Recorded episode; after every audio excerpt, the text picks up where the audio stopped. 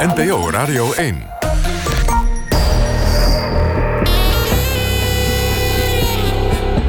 Argos. Onderzoeksjournalistiek van de VARA, Human en de VPRO. Max van Wezel. En een goede zaterdagmiddag. Welkom bij Argos, uw onderzoeksprogramma op NPO Radio 1. Straks hoort u een eerder in Radiodoc uitgezonden documentaire... waarin programmamaker Martin Minkema... samen met Volkskrantjournalist Huip Modderkolk op zoek gaat... naar de oren die uw en mijn privacy bedreigen. Daarna bespreekt onze nieuwe boekenrecensent Franka Hummels... boeken over een zwarte bladzij uit onze koloniale geschiedenis... en over witte Surinamers. U kunt met ons meepraten via Twitter. De hashtag is Argos Radio 1. NPO Radio 1. Argos. Maar nu eerst een zwarte bladzij van meer recente datum, 1995 namelijk, Srebrenica. Aan de telefoon Argos-redacteur Huub Jaspers. Huub, allereerst mag ik je feliciteren met de onderzoeksjournalistieke prijs de Loop... die Argos gisteren kreeg voor de tv-documentaire Waarom Srebrenica moest vallen. Je bent nog in Leuven op de internationale conferentie van onderzoeksjournalisten... waar die prijs werd uitgereikt. Flink doorgezakt vannacht. Ja.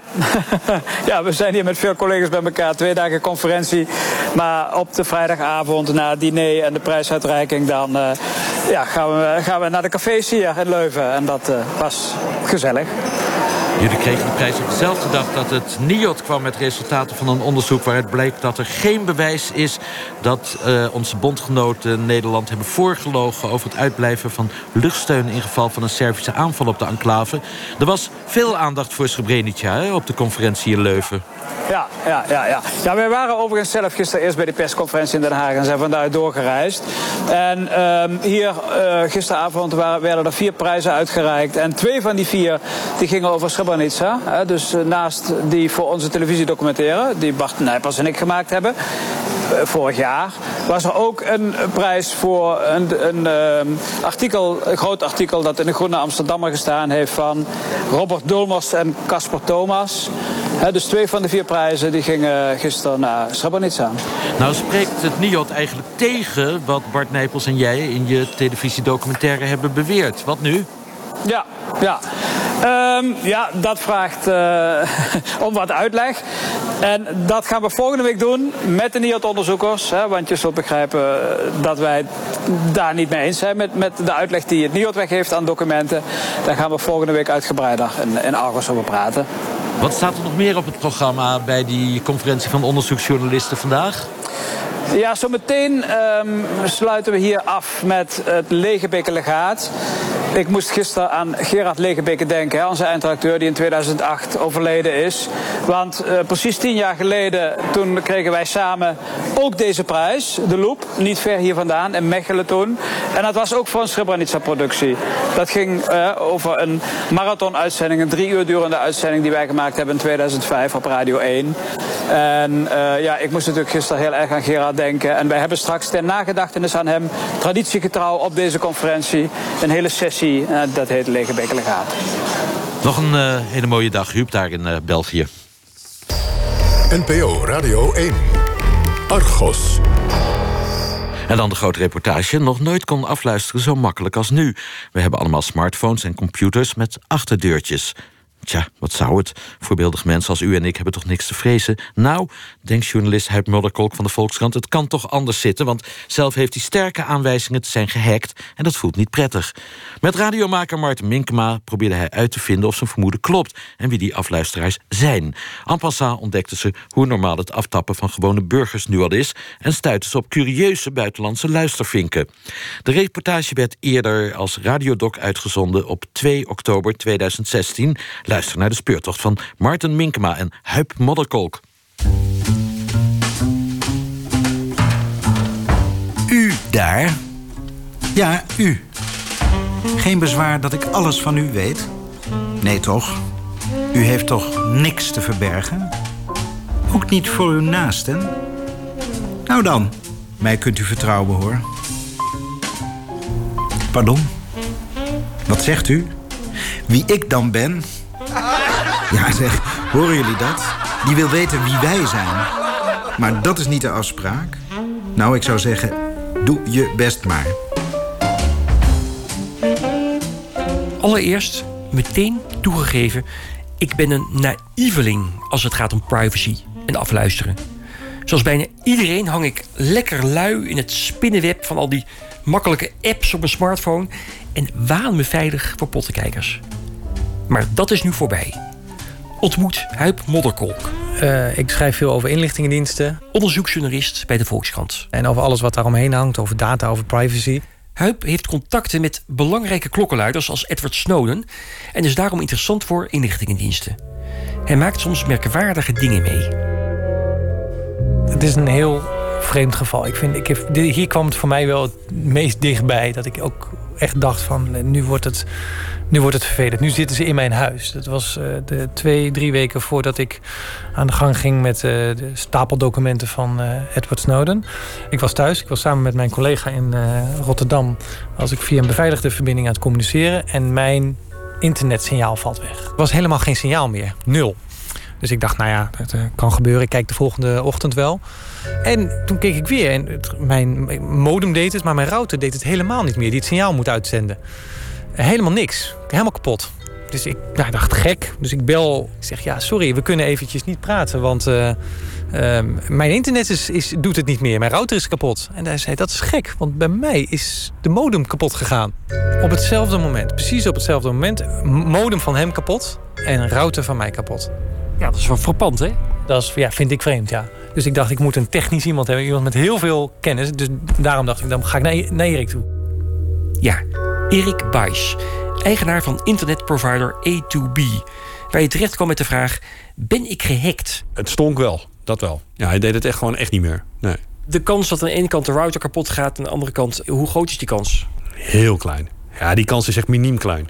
Dat, dat is echt verwaarloosbaar. Mechanisch was er niks kapot. Het rammelde niet in het kastje. Nee, nee, niks los of zo. Nee, het was niet, uh, niet stuk-stuk op die manier. Nee. Het was dat die door de software niet meer werkte op dat moment.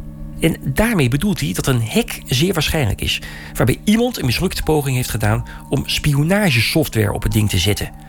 Maar wie dan? En zijn er nog sporen? Erik stelt voor om thuis bij Huip een aftapkastje neer te zetten dat alle internetverkeer in de gaten houdt. Dat betekent dat het dataverkeer van Huipse internetverbinding die moet over onze infrastructuur lopen. Dus wij moeten de internetprovider voor Huip worden. Dus we moeten ja. deze mogelijkheid wel aangrijpen misschien. Jij vindt dat we dat moeten doen, hè? Eigenlijk wel, ja. ja. Een maandje, we gaan het een maandje doen. En dan houden we alle, alle inlichtingendiensten ter wereld uh, houden we in de gaten. Pakken we, pakken we ze terug. ja, maar er is ongemak hoor bij Huip. Het doet wat met je als je vermoedt dat iets niet pluis is. Ja, het gevoel is, is uh, ja, onheimisch, is, is, is ongemakkelijk. Ja. Dat je dus denkt, ja, wie zit daar aan te rommelen? Wie zit daarin? Wat is dat voor onzichtbare vijand?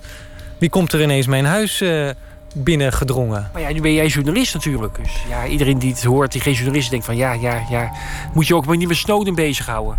Ja, ja, misschien, ja, misschien, misschien is het wel vragen om moeilijkheden, ja. ja. Mag ik alles van u weten? Mag ik alles van u weten? Mag ik alles van u weten? Mag ik alles van u weten? Mag ik alles van u weten? Ik ben niet bang dat ik in de gaten gehouden word. Dat, ik, uh, dat mensen achter dingen komen, want ik heb niks te verbergen. ja, ik heb en niks te verbergen. En ik heb niet het idee dat ik zo interessant ben dat ik afgeluisterd ga worden. Ik ben me er niet van bewust. Ik bespreek geen dingen die andere mensen niet hoeven te weten. Dus dan maakt het me ook niet uit of ze mij afluisteren. Dat vind ik dan weer niet interessant. Ik zit er helemaal niet mee, want ze tappen mij niet af. Niet interessant genoeg, denk ik. Zolang je maar niks uh, verkeerds doet. Zij gaan alleen iets met je doen als je iets slechts hebt gedaan. Dan verdien je het toch ook gewoon. Eigen schuld. Maar luister eens. Dit hier. That's none of your business. Dit is online thuiswerk dat je kan doen voor het Australische bedrijf Appen Butler Hill. Why are you in our country? Dat betaalt ervoor als je intikt wat je hoort zeggen door die mevrouw. Are you hiding something from us? En daarmee kunnen ze dan software voor spraakherkenning verbeteren. I am going from Syria to Baghdad. Maar wat deze mevrouw allemaal zegt. This is suspicious behavior. Ja, dat is niet helemaal onschuldig natuurlijk. Did you see anyone planting the explosive? Een tijdje geleden meldde Robin zich aan bij Appen Butler Hill voor een eerder spraakherkenningsproject. Ik ben hier eigenlijk in terecht gekomen puur omdat ik uh, wat parttime werk wilde doen vanuit huis in verband met de kleine. En uh, ja, dat er dus een project uh, gaande was wat ter bevordering was van spraakherkenningssoftware. Nou goed, dat was interessant. Eigenlijk is alles, ja, ik wil bijna zeggen anoniem. Je hebt niet, geen contact met je opdrachtgever anders dan via de e-mail. Je hebt ook geen inzicht van wie dit werk verder nog doet. Robin kreeg fragmenten te horen van Nederlandse telefoongesprekken, steeds 30 seconden lang en van maar één kant van de lijn. In het begin waren het voornamelijk taxichauffeurs die ik hoorde. Die communiceerden met de centrale of onderling. En aan het accent te horen waren dat uh, taxichauffeurs uit Amsterdam, uh, maar ook uit Den Haag. Later uh, ook veel jongeren met Noord-Afrikaanse accent. Dus ja, Marokkaans-Turkse achtergrond al snel begon er eigenlijk een, een, een belletje te rinkelen. Uh, vanwege ja, uh, bepaalde gesprekken waar ik dan flarden van opving. Uh, waarvan ik dacht van nou, ik heb niet het idee dat deze mensen op de hoogte zijn van het feit dat ik hier nu uh, een verhaal opschrijf. er kwamen gewoon steeds meer privé, flarden van privégesprekken naar voren. Ja, ik begon me daar inderdaad ongemakkelijk bij te voelen. En zeker op het moment dat ik mijn, uh, uh, de stem van mijn, uh, van mijn ex-vriend herkende. ja, precies. ja, die, die hoorde ik voorbij komen. Twee of drie fragmenten. waarbij één hij sprak over zaken. In eerste instantie herkende ik zijn stem, maar ik dacht, nou, dit kan niet. Dit bestaat niet. In een later fragment wist ik het zeker, omdat hij zijn partner op dat moment dezelfde koosnaam uh, gaf als dat hij mij. En dat is geen gebruikelijk koosnaamtje. Dus ja, toen, toen wat, nou ja, ik, ik viel van mijn stoel af, zowat. Ja. Zo hoor je nog eens wat. Ja, nou ja, precies. Dat is, uh, ja. Dat, is, dat is toch bizar? Ja, Jij dat was inderdaad heel bizar. Ja. ja. Dus ik heb, ja, wat ik gedaan heb, is hem gelijk gebeld. En gevraagd of hij meewerkte aan, ook nog zo naïef. oh, goh, werk jij mee aan... Uh, aan, aan een spraakherkenningsprogramma? Ja, ja, hij wist natuurlijk van niks. En hij was ook uh, perplex. Echt perplex. Ja, was, geloofde hij jou eigenlijk meteen? Ja, want ik kon uh, duidelijke details geven over de gesprekken. Ik vroeg van wie is jouw provider dan? En dat was Vodafone. Maar dat maakt steeds het zo gek welke... Ja, gaat een, een bedrijf kan niet zomaar naar Vodafone stappen en zeggen... geef mij een deel van je nee. uh, telefoongesprekken. Ja. Een inlichtingendienst zou dat kunnen doen. Maar er moet een reden voor zijn. Ja. We hebben toen ook uh, ja, daar wel lang over gesproken van wat zou het kunnen zijn. Uh, hè, heb je contacten met uh, verkeerde mensen? Nou ja, het ligt niet voor de hand. ik ken hem natuurlijk behoorlijk goed. Dus te bizar voor woorden. Ik, ik vermoed dat dit gewoon zware afluisterpraktijken zijn van wellicht verschillende overheden. Alles wordt gewoon gescreend, daar ben ik gewoon van overtuigd. Had je die webcam afgeplakt voordat je hieraan begon nee, al? Nee. Of daarna? Er zit een sticker op je, op, op, op je nee, webcam. Daar, daar ben ik inderdaad, uh, ja. Waarom heb je dat gedaan? Nou, om, omdat het dus ook mij kan overkomen. Of wellicht is dat al gebeurd. Maar uh, ja, op de camera heb ik een, uh, een pleister geplakt. Een mooie Ninja Turtle pleister. In gevecht voor je privacy met de Ninja Turtle. Nou, met een Ninja Turtle inderdaad. Ja, ja, ja.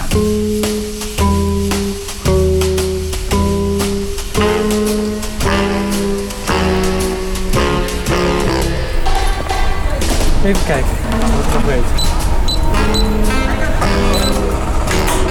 Oké. Huip neemt mij nu mee naar Ronald Prins. IT-expert, weet alles over verschleutering... heeft goed geboerd met de verkoop van zijn bedrijf Fox IT... dat de geheime dienst hielp met het afluisteren op internet. Prins houdt nu graag kantoor op zijn zeilschip in een jachthaven. Het zetten van tabs, dat is iets wat heel regulier gebeurt in Nederland. Vroeger telefoontabs en nu dan internettabs. En in het verleden hebben wij ook uh, een business unit gehad... die maakte uh, software om internettabs te kunnen analyseren. En, en dat wordt dan gebruikt door politie en inlichtingendiensten. Maar ik heb wel gemerkt dat er een soort beeld is dat, er, dat politie en veiligheidsdiensten of inlichtingendiensten... eigenlijk zoveel mogelijk tappen. En dan gaan ze later wel eens graven van zit er daar nou uh, criminelen tussen of, uh, uh, of terroristen mogelijk. En dat is echt totaal niet hoe het gaat. voor heel veel mensen is dat nu duister en die denken dus ik zal als ik nu intyp bom, Rutte, torentje. Dan zal het wel gezien worden. En binnen 10 minuten zal er een arrestatieteam bij mij voor de deur staan. Er zijn heel veel mensen die dat geloven. Nou, dat is de grootste onzin die er is. Dat gebeurt echt niet. En op die manier zijn dus niet inlichtingendiensten bezig. Die hebben uiteindelijk veel te weinig capaciteit. En te veel data geeft ook weer nieuwe problemen. Want daar moet je ja, dan wordt, wordt de, de, de berg wordt groter, maar die uh, ene speld die blijft er maar uh, in verstopt. Ja, dat zal wel zo wezen. Maar je weet dus nooit welke van jouw telefoontjes nou wel en welke niet uit je hooiberg worden gevist. Ja, vroeger was dat heel anders. Uh, dan ging je naar een willekeurige telefooncel en daar deed je je telefoontje. Geen camera's en geen nummerherkenning en helemaal niks. Dit is Max Sipkes, radioreporter in de jaren 80... die zijn speurwerk soms graag verborgen hield voor de diensten. Nu is het echt een enorme tour. Als je beslist niet herkend wil worden, niet gevonden wil worden... om uh, een telefoongesprek te voeren. Wat moet je nu doen om nog onder de radar te blijven? Ik heb een tijd geleden een stiekem telefoontje moeten doen... waarin ik absoluut niet herkend wilde worden. En toen ben ik op het advies van een, zeg maar een crimineel naar uh, België gereisd. Daar heb ik een mobiel gekocht. Zonder legitimatie. Toen ben ik naar Duitsland gereisd. Daar heb ik een simkaart gekocht. Zonder legitimatie. Toen ben ik naar een donker bos gegaan. Daar heb ik een telefoontje gepleegd. Vervolgens heb ik de simkaart weggegooid in de ene prullenbak. Ben ik in een andere stad naar een andere prullenbak gegaan... waar ik de mobiel heb weggegooid. En op die manier heb ik me onherkenbaar gemaakt... voor welke beveiligingsdienst dan ook. Dus het kan wel. Met een beetje moeite. Ja, je moet er een beetje moeite voor doen. Ik ben nog wel heel nieuwsgierig hoor. Kun je, kun je een tip van de schrijver waar het over gaat dan? Nee. Dan mag ik alles van u weten. Laat het ons maar weten. Mag ik alles van u weten. Wat u heeft uitgevreten. Maar naast dat tappen wordt er ook nog steeds heel veel ouderwets afgeluisterd met microfoontjes. Inlichting-expert Kees Wiebes heeft daarover geschreven. Ook in Nederland uh, kon onze Nederlandse binnenlandse veiligheidsdienst er ook wat van. Heel veel haar woningen van belangrijke CPN-leiders. Ze waren ook voorzien uh, van afluistermicrofoons. Ja. Zeg, we zitten nu in een achterkamertje in het roemruchte café Eik en Lin in Amsterdam. En we zitten uh, naast een schemerlamp. En ik heb begrepen dat hier, hier werd ook vergaderd door de CPN. Nou, Paul de Groot uh, en andere CPN-leiders... die uh, ontvingen wel eens in café Eik en Linde hun Russische contacten. en in de schemerlamp in het café, maar ook in de asbak... zat een microfoon verbonden, want de BVD wist dat natuurlijk. Misschien wel deze, deze, deze staande lamp naast ons. Ja, helaas kan deze mooie schemerlamp niet praten... maar dan kon hij zijn geheimen vrijgeven. Maar het zou best kunnen. En die microfoons plaatsen, ja, dat gebeurt eigenlijk nog steeds. Dus het verhaal van Robert Delay, die het zelf heeft verteld dat op een gegeven moment. De, de, de, de chef van de AIVD. Directeur-generaal van de AIVD. Die vertelde ooit eens in een soort anekdote. We hebben ooit eens in een bankstel uh, microfoons verborgen. En wat wij niet wisten is dat de mensen waar het bankstel in huis stond... die hebben dat verkocht en op marktplaats gezet. Maar ja, onze microfoons zaten er nog in. Dus hebben we als een gek op marktplaats zoveel mogelijk geboden... om dat bankstel terug te kopen, zodat niemand de microfoons zou ontdekken. De AIVD, onze Nederlandse geheime dienst, zit in Zoetermeer. In een ongenaakbaar betonnen pand met heel veel hekken en gesloten luxeflex achter de ramen. Bezoekers mogen opzij naar binnen door een draaideurtje. Pal daarachter beland je in een kleine wachtkamer in rustgevende kleurstelling en dan is het een minuutje helemaal stil. En dan schuift een grote, dikke kluisdeur open en daarachter word je vriendelijk toegeknikt door een bewaker. Naast een röntgenscanner. Ik, ik begrijp de vraag. Uh, daar begint het mee. Generaal buitendienst Rob Bertollet is huidig directeur-generaal van de AIVD. Uh, ik heb geen reden om journalisten als groep af te luisteren. De vraag was, doet u dat dan veel? Journalisten afluisteren? Nou, wij doen nooit uitspraken over uh, hoeveel eh, targets, zoals we ze noemen, hoeveel targets wij afluisteren. De dreiging is nog nooit zo hoog geweest. En dat betekent dat wij als dienst de taak hebben om daarover informatie te verzamelen. Ik kan mij wel omstandigheden voorstellen waarin eh, een journalist uh, stevige contacten heeft met iemand die bijvoorbeeld een aanslag zou willen plegen, dan zou het kunnen dat ik een journalist wil afluisteren en kan afluisteren. Maar dan volstaat niet de toestemming van mij als DG van de Algemene Inlichting en Veiligheidsdienst. Dan volstaat ook niet de toestemming van de minister van Binnenlandse Zaken. Uh, we hebben dat nu nog uh, door een speciale commissie. Maar in de nieuwe wet op de inlichting en veiligheidsdiensten zal dat uh, naar alle verwachting gebeuren door een rechter. Dus een onafhankelijke toets vooraf. In het geval ik een journalist zou willen, schuine streep, moeten afluisteren om bij zijn contacten te komen. Maar even terug naar het zeiljacht van hekexpert Ronald Prins, waar Huip Mollekolk wel een paar kanttekeningen op stond. Uh, kijk, uh, de tapcijfers zijn redelijk openbaar. Uh, overigens zijn die van de IVD en, en MIVD niet openbaar. Um, maar er zijn natuurlijk nog heel veel andere mogelijkheden.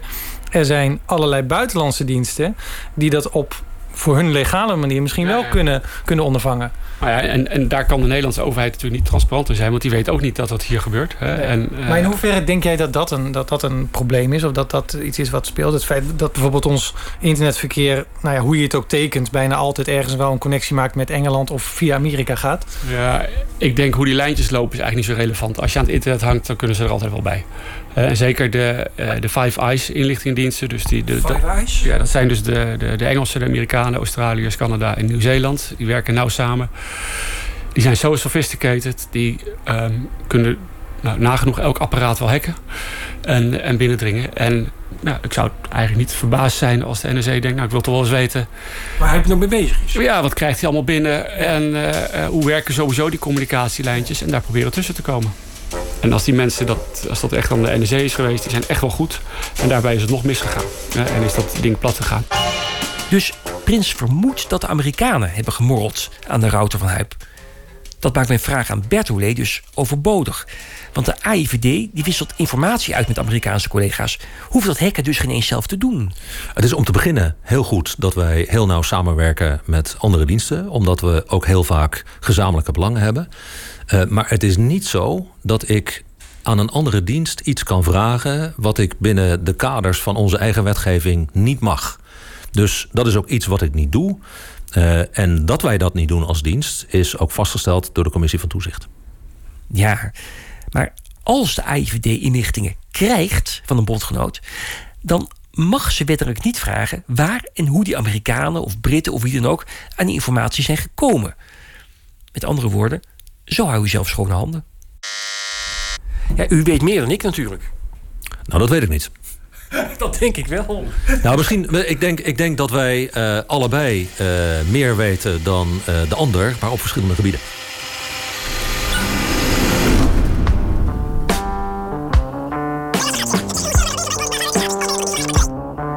De AIVD.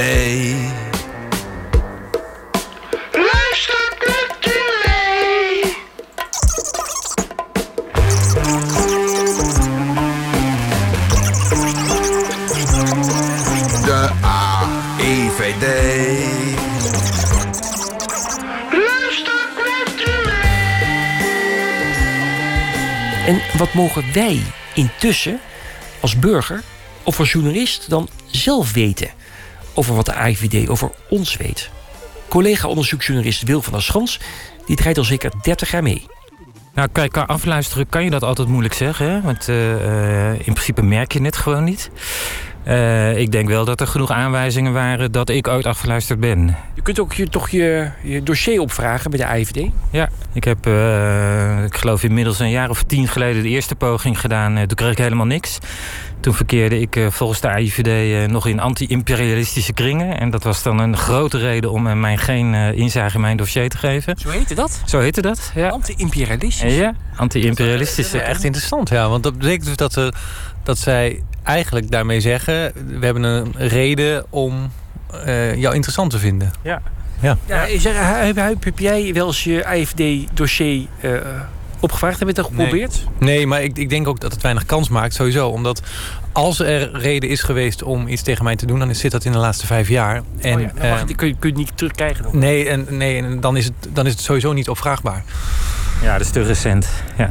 Maar ik, ik heb dus vijf, vijf jaar geleden een eh, nieuwe poging gedaan. En eh, toen heb ik een klein stapeltje wel gekregen. Waarvan een deel mij verbaasde. Omdat, eh, zeg maar, helemaal begin tachtige jaren woonde ik in Den Haag. En toen liep ik eigenlijk ook wel met hele algemene demonstraties mee in Den Haag. tegen de installatie van, van Jan Maat in de Tweede Kamer bijvoorbeeld. En er viel me op dat daar toch lijsten werden bijgehouden... van mensen die meeliepen in een demonstratie. En denk je dat dat nog steeds gebeurt? Of denk je dat het werk van de dienst ook wel echt veranderd is? Ja, het zal voor een deel zal het veranderd zijn... omdat ze zich natuurlijk tegenwoordig veel meer concentreren op dat eh, jihadisme. Maar aan de andere kant, als je kijkt naar eh, hoe ze schrijven... over extreem links en extreem rechts... dan denk ik ook wel van ja, dingen die vroeger gewoon heel makkelijk werden toegelaten en konden... dat wordt nu alweer in het kader van de nationale veiligheid geplaatst. Ik bedoel, eh, wat, wat nu als terrorisme gezien wordt... dat werd in mijn tijd politiek gewelddadig activisme genoemd. Dus daar zie je al een verschuiving. Ik, ik denk dat een hoop activisten in die tijd... misschien nu als terrorist aangemerkt zouden worden... en in de gevangenis terecht zouden komen... en inderdaad misschien ook jarenlang opgesloten zouden worden. Dus je, je moet inderdaad ook in de gaten houden... dat dingen eh, een, een, een politieke connotatie hebben. En ja, kijk, je weet nooit hoe de maatschappij er over twintig jaar uitziet... en wat er dan allemaal mogelijk is. Wij denken allemaal dat een DDR-achtige staat nooit meer plaats zal vinden. Maar ja, in wat voor vorm dan ook, kan dat eh, natuurlijk nog steeds gebeuren. Dus er, er komt steeds meer weer een vervolg aan, aan die dossiers die, die opgeslagen worden. En daar moet je dus wel eh, heel erg op blijven letten. De tendens dat, dat eh, radicaal gedachtegoed... dat dat strafbaar wordt. Ja, nee, dat zie je nu met, eh, met die, die jongen die laatst in eh, Arnhem eh, gearresteerd is. Die, die moet zelfs een TBS-behandeling ondergaan... omdat hij jihadistisch gedachtegoed heeft. Ja, maar nu denken veel mensen die luisteren toch... ja, het is ver van mijn bed. Ik ben toch gewoon... Ik, ik, ik, ik, ik, ik, ik heb een baan, ik heb een hypotheek, ik heb een gezin. Ik wil gewoon elke, elk jaar op vakantie naar eh, camping in, of in Frankrijk. Wat, wat, wat, heb ik, wat heb ik hier mee te schaften? Er is een schitterend voorbeeld in het boek van de correspondent... wat net is uitgekomen. Eh, je hebt wel iets te verbergen. Daarin staat het verhaal van een Nederlandse man, ondernemer... die een vliegtuigticket heeft geboekt naar Los Angeles. En die komt op het vliegveld. En die wordt overal eruit gehaald. Wordt ondervraagd eh, in, in, Nederland, apart genomen. In Amerika nog eens apart genomen. Agenten die achter hem aanlopen, bij zijn eh, huis daar komen. Waarom gebeurde dat nou? Hij is dat uit gaan zoeken. Omdat hij had eh, geboekt. En zij dachten dat hij in Jordanië zat. Maar Vodafone, zijn provider, had net wat Jordaanese IP-adressen gekocht. En had dat nog niet in de administratie verwerkt. Maar dat blijft 15 jaar in zijn Amerikaanse dossier staan. En dat wordt ook gedeeld met anderen. Dus hij zei dat ik ben niet in Jordanië geweest. Echt niet, echt niet. Maar die Amerikanen geloofden hem niet. Oh, dat maakt hem alleen maar extra verdacht. Ja, dat maakt hem zeker. Ja. Van dat stempel kom je dus niet snel af. Er zijn dus eh, duizenden varianten op het te bedenken. Nou ja, omdat we dus allerlei datasystemen aan het opbouwen zijn... en een overheden daar, of, of veiligheidsdiensten... daar ook heel veel geloof aan hechten, aan die systemen. Ja, zeker, want er komt er natuurlijk een hele grote berg data bij. Eh, nou ja, eh, hij noemde het al. Als je, als je het boek van de correspondent leest... Ja, ik ben geneigd om mijn telefoon onmiddellijk weg te gooien eigenlijk. Ja, de databerg die zal alleen nog maar groeien. Want er komt een nieuwe inlichtingenwet aan. En binnenkort mogen de geheime diensten nog veel meer data aftappen. Volgens wat wel de sleepnetmethode wordt genoemd. Internetprovider Erik Buijs van A2B laat zien hoe makkelijk het massaal tappen van glasvezelkabels zal gaan. Goedemorgen. Het is, eh, het is het zoomen van het datacenter, hè, wat je hier hoort. Dus eh hele mooie setup gemaakt. eh, waarin je dus een glasvezelnetwerk nabootst. Dit is dus het, eh, het apparaatje waar je... Daar, daar hebben we dus een, een glasvezel doorheen gedaan. En dat, is een, een, een, eh, ja, dat lijkt op een plastic draadje ter grootte van een haar. Het, is, het heeft iets van een niet-machine eh, waar die haar zo doorheen wordt gelegd. Ja, daar, daar, eh, het lijkt inderdaad een, een, een soort van niet-machine. En daar zit een leesalgje onder.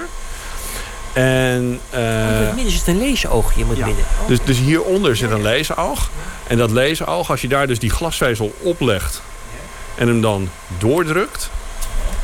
dan gaat ongeveer een 20% eh ja, valt als het ware via de, via de buitenkant van de glasvezel naar buiten. En dat is voldoende om, het, om de glasvezel af te tappen. En dat valt ook niet op. Nee, valt niet op. Zeg, Huip, hier schrik ik wel een beetje van. Dat het zo eenvoudig is. Een heel klein dingetje. Een soort, een soort niet, niet groter dan een niet-apparaatje. Zet je op die glas, glasvezel. Je klikt er naar beneden. Feitelijk is het hartstikke low-tech. Maar, maar, maar zo'n opstelling kan toch overal neergezet worden in elke meterkast? Ja, bijna wel, ja. En meestal eh, is het dan eh, niet zozeer dat het bij iemand in zijn meterkast zit. Maar vaak dan bijvoorbeeld in, een, eh, in de straat. Eh, er wordt gewoon zo'n kastje opengetrokken. En dan wordt gewoon zo'n tapje daar neergezet. Of in een datacenter. Kijk, de, de, de, de Nederlandse inlichtingendiensten gaan dit dus straks ook doen. Dat zal vanaf het voorjaar 2017 ongeveer gebeuren. Eh, dan heb je, neem ik aan, niet zo'n zo'n klein niet-machientje... maar dan heb je het over grotere apparaten. Dan kom je, kom je dus gewoon met... eh, dan zet je er een aantal neer. En dan zet je wat meer apparatuur neer. Ik moet zeggen, het, is toch eenvoudiger dan ik eigenlijk eh vreesde. Ja, ja, het ziet er wel heel simpel uit, hè? Ja. Aftappen en, en eh, licht afvangen en klaar. Er is veel protest tegen dat massale tappen. Maar de reactie van voorstanders is, zoals afluisterexpert Kees Wiebes verwoordt. Ja, schande zeg ik dat afluisteren. En het moet niet mogen. Maar kunnen jullie mij dan vertellen hoe we terroristen, pedofielen, eh, nucleaire smokkelaars vangen? Vluchtelingensmokkelaars? Vertel het maar. Ja, dat weet men dan niet. Tijd voor enige afstand. Een goed gesprek met iemand met overzicht. Die vanaf de zijlijn toekijkt. Niks te maken heeft met geheime diensten. André Kloekoen, filosoof, schrijver, scheikundige. Dat hele verhaal over, over die privacy en veiligheid heeft zich natuurlijk al veel eerder af, afgespeeld. Namelijk met de introductie van de stadsverlichting. In, in grote steden waar de volksopstanden zijn, zijn ontstaan. Omdat die zich bekeken voelden. Dus s s'nachts ging het licht aan. Dus je kon er niet meer Weg met die lampenlaaien. Wanneer, wanneer was dit? Nee, ze hadden 15, 16, zoveel, hè? Dat de eerste straatverlichting er kwam. Er waren hele opstanden. Slagen werden eruit gevochten tussen de politie en de mensen die niet bekeken wilden worden. Die vonden zich in alle uithoeken. Opeens licht overal. De overheid kon alles zien. Dus als s'nachts het licht uitging, de zon ging onder... dan konden ze eindelijk eens een keer uit het harnas van ik word... en, en doen waar ze zin in hadden. En dat kon nou niet. De overheid zei, dat is tegen de dieven en de inbrekers en ander gespuis. Maar men voelde zich onveilig en bekeken. Dus hele opstanden zijn er geweest. In Amsterdam, in Madrid, Parijs met name. De ligt daar bij uitstek. Was men allemaal vond men dat allemaal niet, niet, niet oké. Maar wat zegt dit dan over de verhouding eh, veiligheid vanuit een staatsperspectief? Namelijk, we moeten het licht aan doen. Versus veiligheid van mensen. Die zeggen, wij voelen ons dus eh, bekeken, betast. Ik, ik, vind, ik vind dat de veiligheid, wat mijn veiligheid, meer in de richting gaat van wat de staat veiligheid vindt. Dan wat mensen die niet, liever niet bekeken worden veiligheid vinden. Legt u dat dus uit? Waarom, waarom, waarom vindt u dat? Nou, omdat zich overal, overal met, met- nu met die, met die aanslagen overal, het is vrij eenvoudig om een bacterie te ontwikkelen die slachtingen aanricht onder de mensen die resistent is. Dan hebben we een ernstig probleem en dan gaan er echt miljoenen aan, hè? Ja, maar dat, dat blijft een theoretische exercitie. En ik vind dat juist ehm, als het gaat om, om middelen die je aan de staat geeft... en als het gaat om inlichtingendiensten... dat die zich moeten baseren op wat kan er feitelijk... voordat we ze die middelen geven. Het is treurig dat het moet gebeuren, vrees ik. Ja, t- terug. Wat, wat, wat, wat, doet het? Het gevoel steeds maar bekeken te worden. Wat, wat doet het met, je, met, met jouw huip? Want jij zit toch wat langer. Jij hakt toch wat langer met dat beeldje. Nou, ik heb ook wel eens zitten nadenken over waarom, waarom is dit allemaal eigenlijk belangrijk? En wat, wat heb ik zelf te vrezen? Of wat, wat, wat is de implicatie van het feit dat je misschien wordt afgeluisterd? Wat maakt het eigenlijk uit? De, wat, wat heel veel mensen als reactie geven. Eh, en in die tijd dat ik daar veel mee bezig was, stond er, eh, of kreeg ik toevallig bezoek van een, eh, van een schilder. die de buitenkant van mijn, mijn huis aan het schilderen was. En die daar dus elke ochtend om, om 7 uur stond. En, dat is net op het moment dat ik mijn bed uitkom, eh, dat ik even de krant pak, dat ik in mijn boxershort op de bank ga zitten en dat ik normaal gesproken even, even alles doorneem, eh, wat op mijn telefoon kijk. Maar dat ging ik niet meer doen, omdat ja, die man die stond dat, bij dat raam. En dat voelde toch ongemakkelijk. Dat voelde als een. Ik moest. Of ik ging me aanpassen. Ik ging dus andere kleren aandoen. Of ik ging maar eerst even ontbijten of douchen.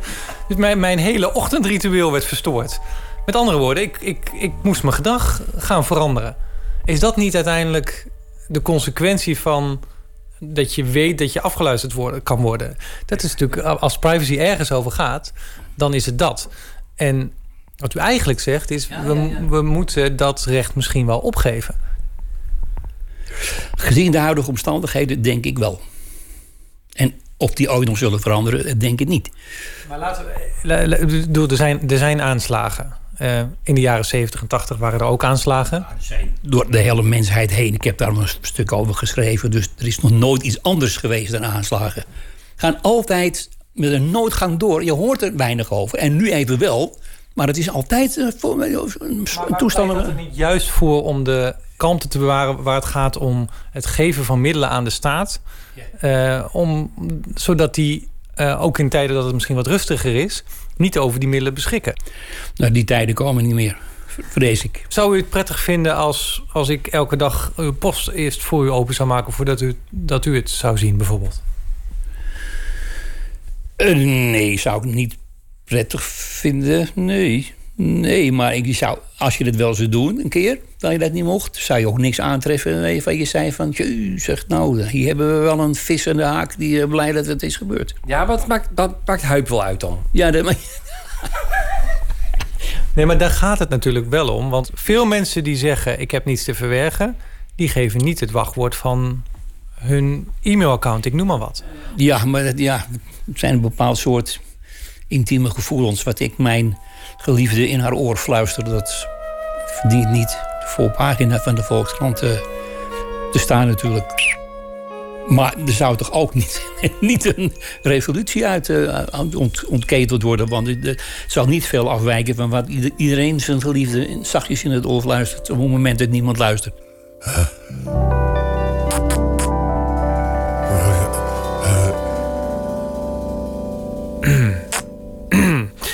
Hoe staat het eigenlijk met die internettap die Erik Buijs bij Huip Thuis heeft aangelegd? Is er al verdacht verkeer van geheime diensten gezien? Ehm, nou, voorlopig nog niet. En eh, dat is natuurlijk hoopgevend aan de ene kant. Het is misschien ook jammer aan de andere kant. Want als, als er een Rus in je huis zit, dan wil je hem ook wel, eh, wil je hem ook wel zien. Het geeft ietsje meer eh, een gevoel van dat, dat, dat, dat ze in ieder geval niet op mijn telefoon of... ehm, en wie ze dan ook zijn, dat weet je natuurlijk niet. Maar dat ze in ieder geval niet op mijn telefoon of laptop zitten. Ehm, aan de andere kant is het eh, een, een- nog niet in het begin van een garantie. Intussen ziet Ronald Prins van Fox IT juist problemen voor de afluisterdiensten. Ik denk dat in de, in de laatste drie jaar zie je dat standaard alle grote eh, technologiepartijen die zijn omgegaan naar eh, encryptie. Dus die hebben standaard de encryptie aangezet. En, het, en eh, nou, WhatsApp heeft daar bijvoorbeeld recent nog een tandje bovenop gedaan door nou, zeg maar super encryptie te doen van persoon naar persoon. Je kan best misschien wel zeggen juist dat de golden age geweest is van dat de diensten ehm, ontzettend veel via het internet naar boven konden halen. Maar dat door die standaard encryptie dat nu heel rap naar beneden is gegaan. Wat vindt u daarvan? Ik vind dat een hele lastige. En ik heb laatst eh, met wat vrienden een, eh, drie uur lang zitten discussiëren. Want ik kom er voor mezelf nou niet uit. Vind ik nou ook dat we moeten afdwingen dat die technologiepartijen zo'n achterdeurtje moeten inbouwen of niet. Nu zit ik echt op het punt, doe maar voor niet omdat het, eh, elke achterdeur is een risico voor iedereen. Ehm, ik wil mijzelf ook kunnen beschermen in mijn communicatie met mijn vrouw. Dat gaat Russische of spionnen of cybercriminelen ook niks aan wat ik zit te doen. Of mijn buurman. Dus eh, we komen van de Golden Ages. Waar gaan we naartoe? Eh, nou ja, het, het wordt, wordt wat donkerder. nu is heel erg veel ingericht op het tappen. Maar de tappen wordt steeds moeilijker. Of het tappen lukt nog wel, maar het, het wordt onleesbaar wat eruit komt. Dan zal er een shift, shift komen naar het hacken. Dus dan gaan we overal inbreken in allerlei apparaten en meekijken. Heel veel, kapot, heel veel kapotte routers. Ja, dat, zal, eh, ja, ja. dat, dat zou zomaar kunnen gebeuren. Maar die gaan ook weer veilig worden. En eh, nou ja, het blijft een red race. En dan moeten we kijken wat er daarna gaat komen. Maar daarbovenop eh zit er wel de quantum computing eraan te komen. Dus de, de, de nou ja, nieuwe computers die zo verschrikkelijk snel kunnen rekenen... dat er goede kans is dat bepaalde beveiligingen... die nu adequaat zijn, dan niet meer adequaat zijn... en doorbroken gaan worden. Ehm, en dan liggen er opeens heel veel geheim op straat. Kortom, we gaan nog wat beleven. Voor mij is het één grote abracadabra af en toe. Dat, dat, wat, al die data die vervlochten zijn met elkaar. Het is, het is bijna niet meer mogelijk om dat te ontrafelen. Maar ik denk dat het essentieel is dat er mensen zijn die dat blijven doen. En het is, er zijn weinig journalisten die zich er echt in eh, kunnen vastbijten of, of, of willen vastbijten. En het is wel heel erg relevant. Dat, dat heeft de afgelopen drie jaar ook wel laten zien. De discussie over, over privacy, metadata, inlichtingdiensten heeft een hele andere dimensie gekregen. Gelukkig maar. Eh, want dat maakt dat de wetten die wij straks krijgen ook eh, nou ja, dat, dat, die beter zijn. dat er in ieder geval beter over na is gedacht. Maar uh, dat, die wetten die gaan over wat de Nederlandse diensten mogen doen. Die wetten gaan niet over wat de Amerikaanse diensten of Engelse diensten of Franse diensten hier kunnen doen. En die wetten gaan ook niet over wat grote bedrijven als Google en Facebook van ons weten. En dat we het zelf doen ook. En dat, apps. Dat, we, dat we eigenlijk heel naïef zijn en dat systeem zelf creëren. Ja, dat is een, daar kun je cynisch van worden. Luister naar me. Luister naar me. Vergeet alles wat u nu heeft gehoord. Leef lekker door.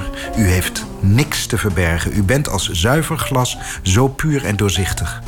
We zullen voorzichtig met u zijn. We blijven bij u. Oren. Overal.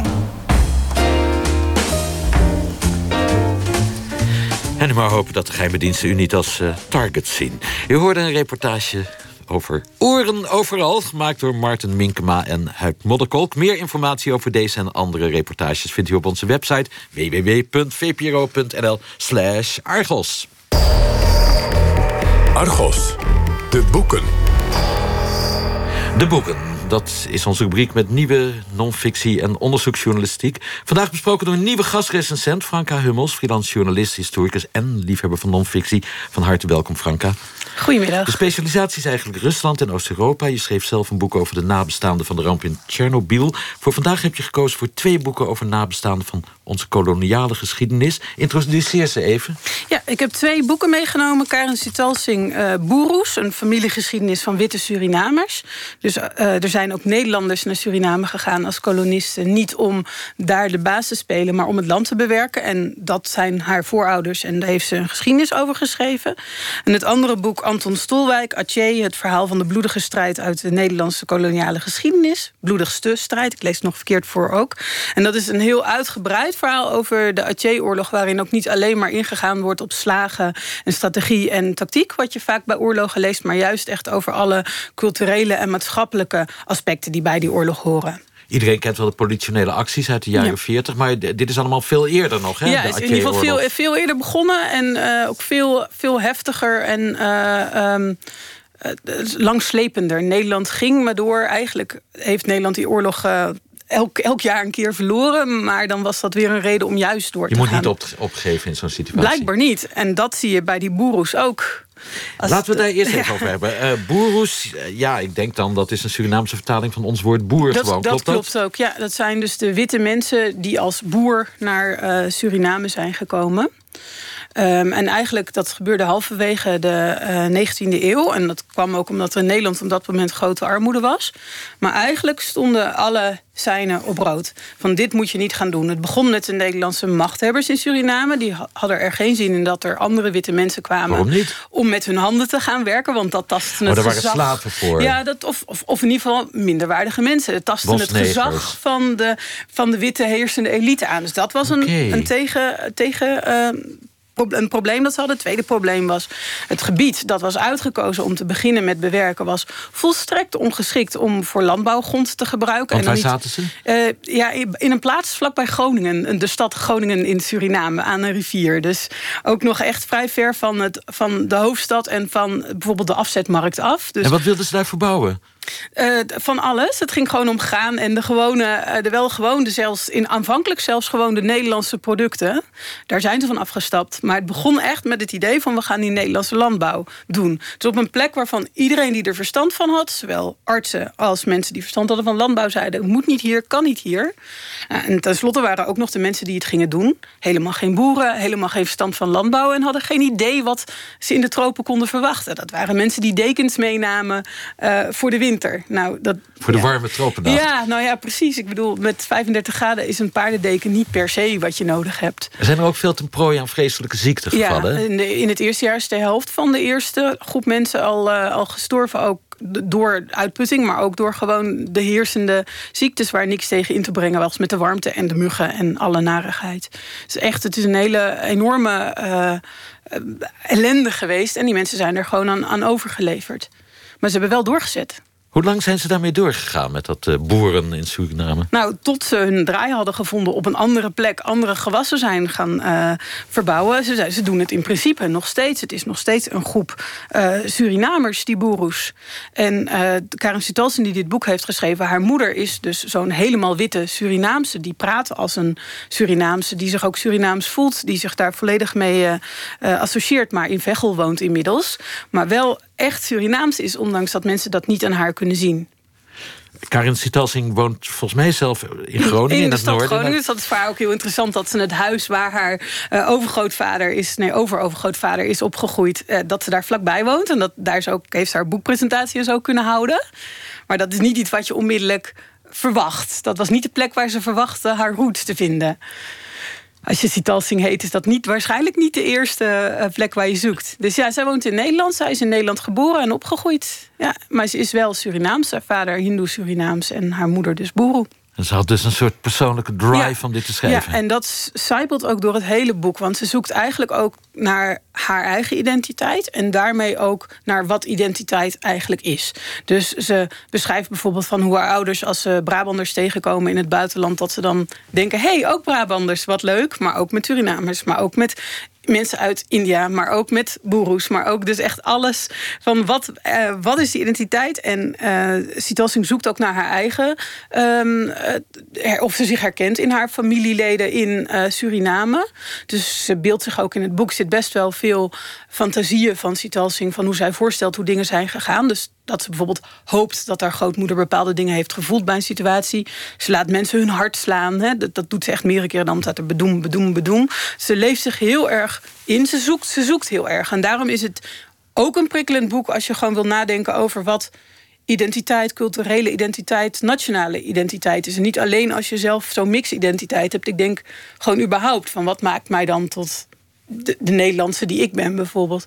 Dat doet ze heel aardig. En omdat ze het zo consequent doet en het heel dicht bij zichzelf houdt, legt ze er ook niet algemene wijze lessen in van nou dit moet je vinden of dit moet je denken. En wat heb jij ervan geleerd over jouw identiteit als de Nederlandse die jij bent? Ja, ik, eh, ik ben daar nog steeds over aan het nadenken. Van, hè, wat is nou mijn Europese tak? Wat is mijn Nederlands? Wat is zeg maar uit de groep in Nederland waar ik uit voorkom? Dus het heeft me alleen maar eigenlijk meer vragen gesteld dan antwoorden gegeven. Maar dat waren wel vragen waar ik blij mee ben. Dus dat, eh, ja. Ik wou nog even wat vragen voor we naar het volgende boek gaan... Ja. over de methode die Karin Sitalsing Ja. heeft gebruikt. Want eh, het is een historisch boek, het is een journalistiek boek... maar ze fantaseert ook, je zei het al. Wat, wat is het voor boek eigenlijk? Ja, nou, eh, ja, je kunt kijken naar ehm, boeken zoals bijvoorbeeld... Nou, Frank Westerman heeft een aantal boeken die heel dicht bij echt het verhaal dat hij beschrijft blijven. Maar ook een paar waar hij echt, zich, als ik naar Ararat kijk of zo... dan is hij echt bezig met zijn eigen verhouding tot het christendom... en niet alleen maar met het vinden van de ark of zo. En dat gevoel zit hier ook heel erg in. Dus niet alleen de vraag van wat is die geschiedenis... maar ook wat betekent die geschiedenis voor mij. En omdat ze het voor mij werkt het zo. Voor mij als Franka werkt het zo omdat ze het niet veralgemeniseert. Kun je je ook makkelijker de vraag stellen wat het dan voor jou als lezer betekent. Terwijl ik denk dat als het, zij het zou veralgemeniseren, van dit is het belang van deze geschiedenis, dan zou ik waarschijnlijk in contramine schieten en denken: ja, hey, hallo, dat bepaal ik zelf wel. Maar omdat ze heel integer is, ook met de stukken die ze fantaseert, en ze er ook niet omheen draait dat dat haar wens is dat het zo gegaan is, stoorde ik me er helemaal niet aan, maar vond ik het juist heel mooi. Maar het hoort een beetje bij de genre van de literaire non-fictie. Ja. zeg maar Frank Ja. Joris van Kasteren... Ja, precies. Suzanne Jansen, die, Ja. die stijl. Ja, en, en dus het bevragen van wat betekent het dan voor mij? Van dit is gebeurd, maar. Of ik denk dat dit gebeurd is, maar ja. Dat, eh, dat vind ik mooi in dit geval. Is het geslaagd? Ja. Groningen dus. Groningen, Suriname. Suriname, Groningen, Nederland. Ja. Zullen we naar Atje gaan? Laten we dat doen. Want je zei het al, Anton Stolwijk die, eh, woonde daar, reisde door het gebied in het noorden van Sumatra op zoek naar hoe nu wordt gedacht over een oorlog die bijna 70 jaar duurde en 100.000 mensen het leven kostte. Dat Ja. helemaal niemand meer hier. Dat het er zoveel zijn en Nee. dat het zo lang heeft geduurd. Nee, allebei niet. En het, het, het, wemelde, het boek wemelt echt van de fascinerende feiten... waarvan ik echt nou, misschien, ik had me er nooit in verdiept, daarom wist ik het niet. Maar bijvoorbeeld dat die oorlog is begonnen omdat Atje zelf dacht: hé, hey, wacht even, we willen niet onder Nederlands gezag terecht gaan komen. En die zijn hier zo druk aan het koloniseren. Laten we proberen een Turks protectoraat te worden. En terwijl ze dat probeerden, dacht Nederland: ho, ho, dat moeten we niet hebben. Dan moet het gebied maar van ons worden. En Nederland had in Indonesië het gebruik om uh, eigenlijk de lokale leiders heel erg voor zichzelf in te zetten. Dus niet per se te koloniseren. Dus dan heb je wel de facto de macht, maar de niet. Maar op Patje was dat ook nog niet aan de orde. werd gewoon mee gehandeld. Maar ze dachten: nee, dit moet gewoon Nederland worden. Dit moet gewoon Nederlands gebied worden. En uh, toen is die oorlog begonnen. En iedere keer weer ging het mis. En iedere keer weer zette Nederland door om internationaal gezichtsverlies te voorkomen, omdat ze bang waren voor terreuraanslagen. Dat is een heel, spannende, uh, een heel spannend aspect ook aan dit boek, van dat Aceh al islamitisch was en ook al wat radicaler dan andere delen van Indonesië. En um, de grens tussen wat nou verzet was tegen die oorlog en de kolonisator, of radicale islam bij het geweld dat gebruikt werd, dat die grens eigenlijk niet te trekken is. Dat het, dat het heel erg hand in hand ging. Nederland dus wat dat betreft dat ook in de hand heeft gewerkt. Maar ook allerlei andere facetten van dat Nederlandse soldaten daar niet wilden vechten. Dus dat eerst werd gezocht naar soldaten in Duitsland, België, Frankrijk. En toen dat niet ging, toen zijn er maar gewoon soldaten uit Ghana geïmporteerd... die daar tegen de Atjeërs gingen vechten. Maar waarom wilden we per se Atje onderwerpen? Ik bedoel, we hadden ook Java kunnen nemen of Nieuw-Guinea. Ja, nou, dat was natuurlijk gedeeltelijk ook. Ja, nou, omdat het een handelspost was. Omdat het op, op een aantal routes, uh, handelsroutes lag. En Nederland is natuurlijk altijd een land geweest... dat heel graag de knooppunten wilde beheersen. Omdat het een doorvoerland zelf ook was. En omdat later, omdat er olie werd gevonden. En een erezaak gewoon. Van het kan toch niet gebeuren dat wij door zo'n stel inlanders ons laten uh, in de hoek laten zetten. En dachten we niet dat zijn tamelijk ontwikkelde en trotse islamieten. Dat kunnen we beter maar niet doen. Dat wordt niks. Nee, sterker nog, het feit dat het een ontwikkelde cultuur was. dat kwam pas later tijdens die oorlogen aan de orde. Omdat een man toen pas zich echt als een antropoloog onder de mensen heeft begeven en heeft in kaart gebracht hoe die cultuur was. En die ook toen adviseerde: hey, misschien moeten we rekening houden met de lokale cultuur in de manier waarop we die oorlog voeren. En die is eerst nog weggehoond en pas later is er naar geluisterd. Echt kijken naar wie de mensen op Atje waren en wat Atje was, dat kwam pas heel laat. Een verrassend aspect van het boek is dat uh, de schrijver zegt: in Atje zijn eigenlijk de eerste islamitische zelfmoordterroristen ontstaan. Wanneer was dat? Oh, nee, ik heb dat nu niet paraat. Heb jij nou, zeker wel? Ook, uh, 18e eeuw, 19e eind, eeuw. Ja, eind 19e eeuw zou ik het op gokken. ja. In ieder geval wel veel eerder Begin dan wij het zouden eeuw. denken. En uh, ook uh, wel echt op, de, op een vergelijkbare manier zoals we dat nu kennen. Want wat deden ze, die zelfmoordterroristen? Ja, zichzelf doodmaken met Nederlanders in hun kielzog. En daarmee ook naar, direct de weg naar de hemel voor zichzelf regelen. Waardoor ook anderen zich uitgenodigd voelden om, het martelaars, om martelaarsdood te sterven. Waarbij dus ook uh, een oorlog die misschien ongelijk was... omdat Nederland beter bewapend was in principe... toch heel fel werd uitgevochten door de andere kant. Want er wachtte die martelaarsdood en de maagd in het paradijs. Tot hoe lang zijn die oorlogen om Atje eigenlijk doorgegaan? Ja, of is het één oorlog of zijn het oorlogen? Totdat Nederland de dekoloniseerde, totdat Nederland echt zijn, zijn biezen ging pakken. En toen is de strijd doorgegaan, maar toen heeft Indonesië die gevoerd. Japan heeft ook moeite gehad met Atje. Dus het is gewoon een heel moeilijk gebied gebleven voor wie er ook maar de baas wilde spelen. En wat wel ook interessant is om te zien, is dat eigenlijk alle andere delen van Indonesië um, mensen het ook echt niet eens waren met wat Nederland aan het doen was in Aceh. En dat dat dus ook een kiem heeft gelegd voor Indonesisch nationalisme. Dat er daarvoor helemaal niet was, want die eilanden stonden nauwelijks met elkaar in contact. En het enige dat ze eigenlijk gemeen hadden was dat Nederland door de baas speelde. Maar verzet tegen die Aceh-oorlog, dat deelden ze vergeten deel van de Nederlandse geschiedenis. Ja, ik vraag aan het eind altijd van de boekrubriek van... als ik moet kiezen, is het dan uh, Anton Stolwijk of Karin Sitalsing? Ja, hangt er ook vanaf van wat je wil. uh, in het boek zelf, uh, in, bij Sitalsing wordt er al gezegd ze zelf al van... Goh, waarom weet niet iedereen dit? En dan zegt de hoogleraar tegen haar... het gaat maar over 400 mensen. Bij Stolwijk gaat het over 100.000 mensen. Dus als je dat als leidraad neemt, Stolwijk. Dankjewel, Franka Hummels, Ja. voor je debuut als non-fictie-recensente Ja. in Argos. Kom gauw weer terug. Ja, zal ik doen. En dit was Argos. Volgende week gaan we het dus hebben over het NIOT-rapport over Srebrenica. Straks WNL op zaterdag. En ik wens u een goed weekend.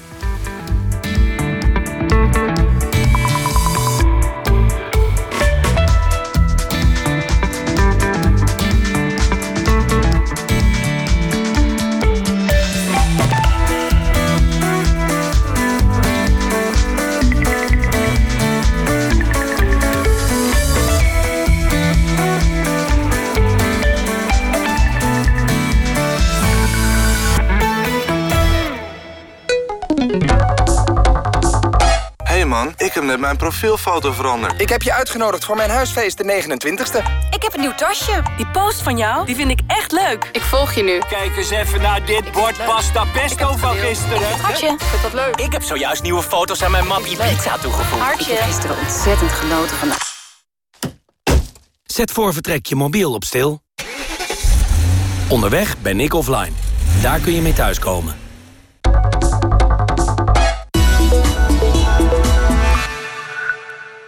Nu in de boekhandel Orphan X van Greg Hurwitz. De perfecte mix van actie en avontuur voor de liefhebbers van David Baldacci. Orphan X, de spectaculairste thriller van het jaar. Uh, gaan we verder met agenda punt 41 sub B... met Zeg, betrekking tot de stand Wordt het niet eens tijd voor nieuwe vrienden? Die vind je hier volop. Right now in Curaçao. Dolfijnen, schildpadden, flamingo's en heel veel relaxte mensen. Kijk snel op Curaçao.com. We wachten op je. Orphan X van Greg Hurwitz. Het spannendste cadeau voor de feestdagen. Je bent gehaast en gejaagd en onprettig geprikkeld om snel, snel, snel over grenzen te gaan... maar meestal maal je door tot diep in de nacht. Lig je te piekeren en te panieken, rennen uit bed, ontbijt op de fiets naar werk... aan de weg dus omweg, weer te laat, kantoortas vergeten en alle haast naast de deur laten staan. Aan de slag, van slag, weer een dag gehaast en gejaagd en onprettige prikkels. Heb je ook last van werkstress? Je kunt meer doen tegen werkstress dan je denkt. Kijk voor 99 oplossingen op checkjewerkstress.nl. Hou je van musea vol rijke cultuurhistorie? Of laat je je liever inspireren door prachtige kunst? Waar je ook voor kiest, in de Achterhoek vind je musea met inspirerende kunst en levendige cultuur. Kijk op museaachterhoek.nl